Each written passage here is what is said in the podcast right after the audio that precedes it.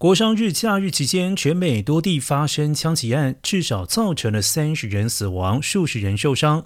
其中，芝加哥、宾州还有马里兰州等城市还有州份情况最为严重。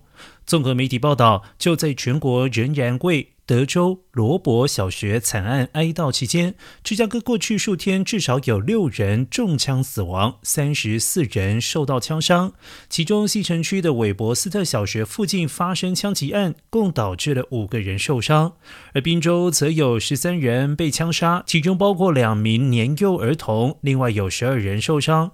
而在马里兰州，也有四人遭到枪击死亡。